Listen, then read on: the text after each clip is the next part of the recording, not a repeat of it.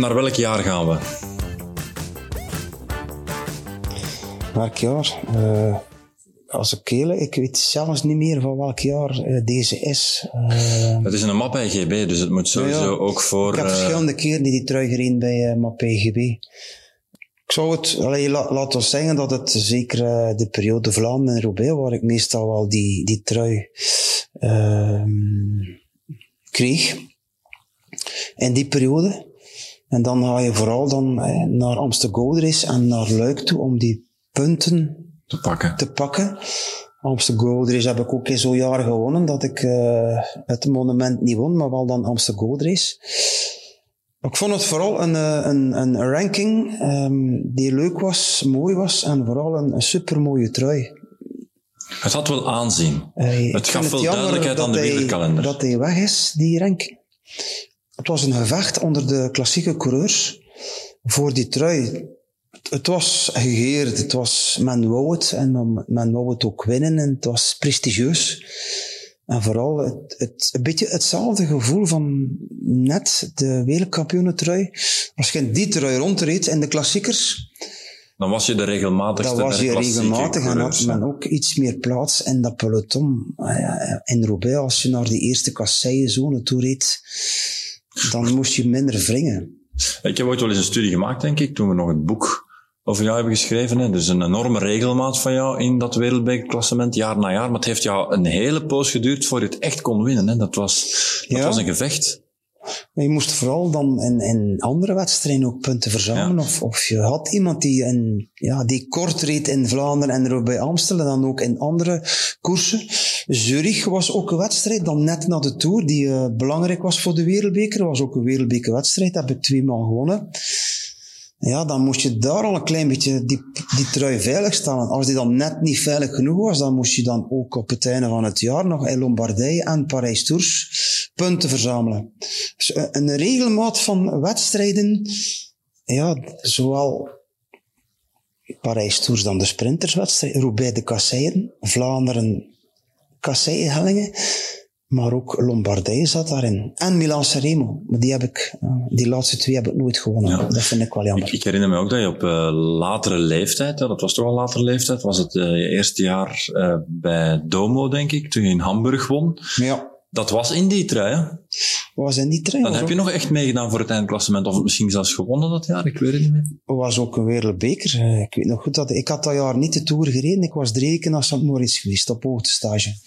En Frank van der Broeke was daar ook nog bij. En we hadden daar echt oh, supergoed getraind, keihard getraind. En niet zoals het nu is met de know-how dat ze nu hebben om op hoogtestage te gaan en welke vermogens dat ze moeten trainen. Maar bij ons was het op, op gevoel van, hey, vandaag goed, we doen nog een uur bij. Morgen gaan we er dan 250 doen, als het goed is. Dat gevoel, ja, was het bij ons, was een beetje met de vinger naar omhoog. En hissen, wat moeten we doen? Research was er niet, maar ik was wel drie weken daar gebleven en veel rode bloedcellen opgedaan. En dan, ja, die, die wedstrijd erna was dan uh, Hamburg. Ja. En dan ga je naar de meet met... Uh, met een groepje van een man. Met Oscar Freire, denk ik. Twaalf, denk ik. Ja, Freire er zeker bij. Dat waren gevaarlijke klanten. Je rijdt weg op die voorlaatste helling. Wat een beetje mijn, Waasberg. mijn specialiteit was. Uh, en dan ga je naar de meet en dan begin je bijna op 300 meters van de meet te, te sprinten. Uh, wat eigenlijk te ver was. Maar die dag was ik dan ook zo krachtig en zo sterk. En dat weet je nog eens met die, ja, met, met die trui om de, om de lende.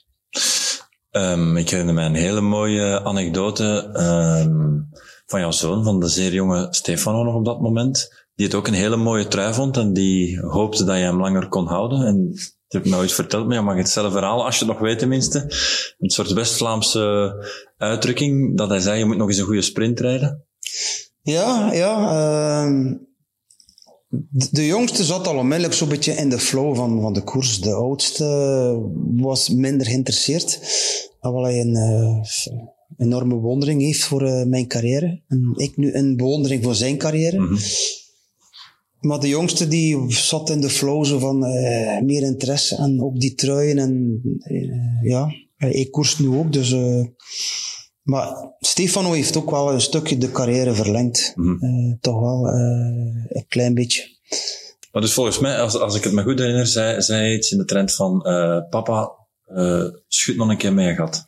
Ja, schud nog een keer met je gat. Een beetje de, de taal dat uh, Yves Lampaard nog soms voor de micro haalt. Ja, ja, het, ja. pure West-Vlaamse. Dat betekent, ja, doe ja, nog eens een goede nog sprint. eens een sprint. En blijkbaar was ik uh, iemand, uh, als ik sprinten, dan durf ik wel eens met mijn gat schudden. En dan zei die papa, schud nog een keer met de gat. En dat wilde hij zeggen, van win nog maar een keer een koers. Ja.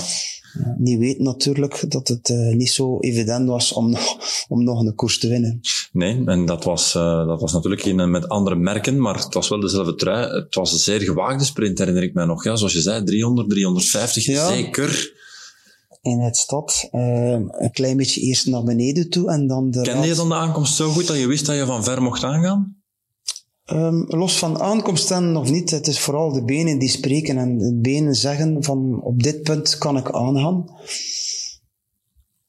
Je hebt er altijd wel een handje van weg gehad, hè? van sprints van ver ja, aan te ik gaan. heb ook Gent Wevelgem nooit gewonnen. En uh, het jaar, mijn tweede jaar als profrenner ga ik naar de meet met Herman Frison. En ik begin ook op 300 meters en ik verlies daar wel de sprint. Hmm. En ik heb achteraf nooit meer Gent Wevelgem gewonnen, dus ik vind dat ook wel jammer. Maar ja, geëvolueerd als renner en ook geleerd ook je eigen grenzen ontdekken. En ik denk wel dat ik uh, ja, tactisch sterk was en dat ik ook wel wist op welke afstand dat ik de sprint moest aangaan. Ik heb ook nooit een sprint verloren met twee. Ja. Nog even terugkomen op die twee sponsors, MAP en GB. Ja, het, is, het is iconisch natuurlijk ook met die kleurtjes uh, van de merkentrui, die, er, die we nu niet zien, maar die er wel is. Is dat de beste periode voor jou geweest? Um, ja, toch wel. Um, vooral als je naar Italië gaat en dan, um, dan kom je toch ook wel in, in een ja, andere structuur van team, groter, ook uh, meer centen, uh, betere renden rond u. En was ook de opmars naar uh, ja, het financiële die er kwam. Ja. alles voor mij ja, was het nog ja, was het poverder, uh, laat ons zeggen. En die Merckx is daar het grootste voorbeeld van, de allergrootste aller tijden. Het is een stukje door Greg LeMond uh, opgewaardeerd, de salarissen. En gelukkig is dit nu nog veel meer opgewaardeerd en mag wielersport naast veel andere sporten staan. Um, en Mappij GB was op dat vlak de doorbraak En Mappij was toen een groot bedrijf hè, van industriële lijm. Ja. Niemand wist dat toen. Mappij bestaat nog altijd en is nog altijd sponsor, uh, is partner van UCI. En wat leuk is, dit jaar doe ik een hele grote campagne met Mappij. En gaan we ook een retro-trui uitbrengen naar aanloop uh, WK. In de kleuren van toen? In de kleuren van toen. Met de bijhorende broek ja, en dat, ja, dat ja. is fantastisch. Dus, uh, en ik ben overtuigd dat die trui en die, die broek... gaat marcheren, denk ik. Die gaat goed marcheren dat is dan wel leuk in een carrière, dat je zegt van, ja, kijk, ik heb, ik heb nog in die trui gereden en je ziet dat ook nog, die trui. Die trui met blokjes zo. Dus, dus toch, mogen zeggen, de meest iconische trui uit de jaren 90. Ja, het, ja, het was een aparte, mooie trui, iconisch, maar er is ook enorm veel verhaal met Het is ook door de prestaties dat die iconisch geworden is natuurlijk. Cipollini heeft daar gereden, ik heb daar gereden, Bettini heeft daar gereden, Ballerini, Taffi, Frank van den Broeke. Grote figuren en, en, en dat, dat, dat blijft toch wel bij die mensen hangen, die blokjes trui.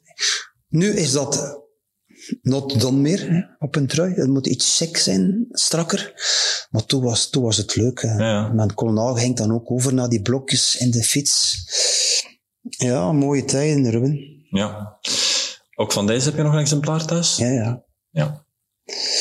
Uh, ik, ik, heb nog enkele uh, zitten die ik dan, als het hoeft, is uithaalt.